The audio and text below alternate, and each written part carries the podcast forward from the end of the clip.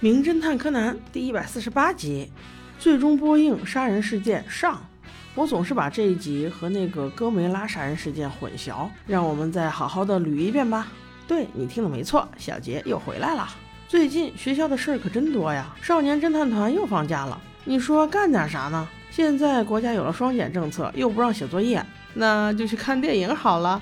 于是柯南就被迫自愿的去看电影了。在电影院门口，大家争执了起来，到底是看哥梅拉还是看推理电影呢？白给三人组无疑是想看哥梅拉，柯南倒是想看推理侦探电影。灰原无所谓，来打酱油的爱啥啥，所以只能由猜拳决定。结果是 看哥梅拉，这可把柯南给无聊坏了。三傻倒是很兴奋，在座位上坐着都不消停，一会儿跳一会儿闹，偶尔还会大声喧哗，惹得后排的观众很不爽，还提醒他们能不能老实点啊。元太只能一脸不情愿的老实了。他心想，这电影院里面这么少人，嘴上还抱怨了起来。还是柯南比较讲道理，看着他说，在电影院里不管人多人少，都要有规则呀，不能大声喧哗的。不过话说回来，除了我们，好像只有三四个人呢。而且感觉这个电影院怎么这么凌乱呢？还有梯子、绳子，难道他们在装修吗？很快电影就结束了，柯南想着终于可以回家了，但是却落空了，因为他们买的是哥梅拉通票，像这样的电影一共可以连看三场，惊不惊喜，意不意外？柯南看到这种情况，只能双手扶墙，心里念叨着有没有搞错呀？三傻趁着中间休息去买了爆米花，虽然只掏了三份的钱，却得到了五份爆米花，这让他们更高兴了。柯南去问了卖爆米花的小姐姐，为什么今天会这么优惠呢？小姐姐名叫百合子，她温柔地说道：“因为今天是我们最后一天营业呢，所以你们是我们最后的观众啦，送给你们的。”正说着，旁边走出了一个白胡子老爷爷，这是电影院的老板。他缓缓地说。我们都已经开了三十年了，今天啊是最后一天了，你们高兴就行。柯南又问：“哦，是因为这个，所以影院里面才有梯子和绳子吗？”老爷爷和蔼地说：“哦，是啊，很抱歉啊，影响到你们了。”这时，卖货的小姐姐百合子接过话来：“切，都不能等明天再收拾吗？他们是有多急呀？”听到这话，有一位叼着烟的西装男不同意了，愤愤地说。哎，我可是和你们提前打过招呼的啊！就营业到今天，还放什么哥梅拉？要是他能出来帮我把你这电影院拆了，那还省了我们不少费用呢。说完，还又咂了一口烟。这话听得老爷爷和小姐姐都很无奈呀。谁让他们把这块地卖给这个无赖了呢？这时，一位中年男士从后面走了过来，他是电影的放映员，没好气地说道：“哎，张田，这里可不让抽烟。”原来那个叼着烟的嚣张男叫张田，他一边把烟头扔在地上，用脚撵着，一边戏谑地说：“哦，好好好啊，我明天会注意的。”看着这副德行，这一集估计就是他死。看到那个男人走了之后，小姐姐和放映员都抱怨了起来：“这人还真是讨厌，他每次来都带一群混混，搅得我们这里乌烟瘴气的。”从那之后，来看电影的人就越来越少了呢。就在这时，一个年轻人拿着一个照相机照来照去。老爷爷解释道：“说他是为了留点纪念吧。咱们电影院怎么说也三十年了，一代人的回忆呀。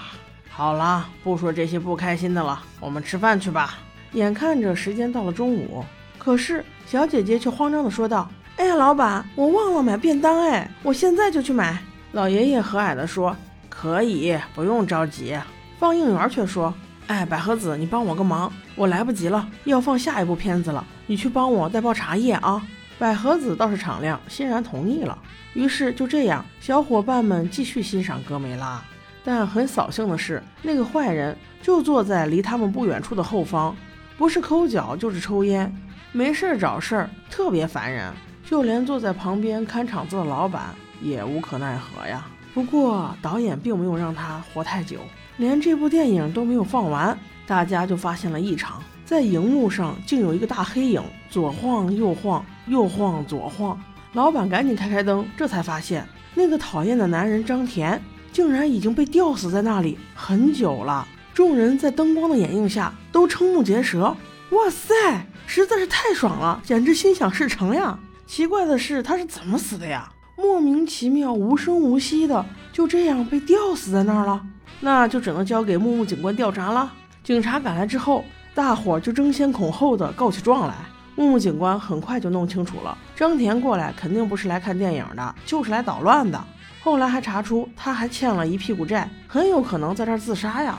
但是也不排除他杀。那会儿看电影呢，就这几个娃，也就是说，如果是他杀的话，只有你们四个工作人员有可能是凶手哦。听到这话，那个放映员开始了简单的推理：要把一个大男人吊起来。老先生和两位小姐姐肯定是做不到的呀，那可能性就只有我喽。可是当时我在放映室里放映电影啊，警官，那你说咋整？木木警官倒没有着急下定论，只是说道：当时还有谁在电影院里？有没有什么别的证据？此刻，那个专门来照相的男生终于站出来了。没错，他的照片就是证据。从照片中，警察发现影院的老板中途离开过一回。